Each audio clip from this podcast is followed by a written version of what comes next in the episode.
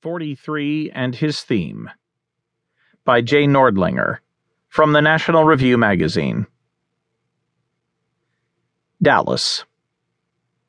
The George W. Bush Presidential Center sits on the campus of Southern Methodist University.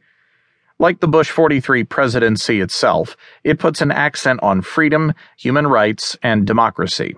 One of its main features, architecturally, is Freedom Hall.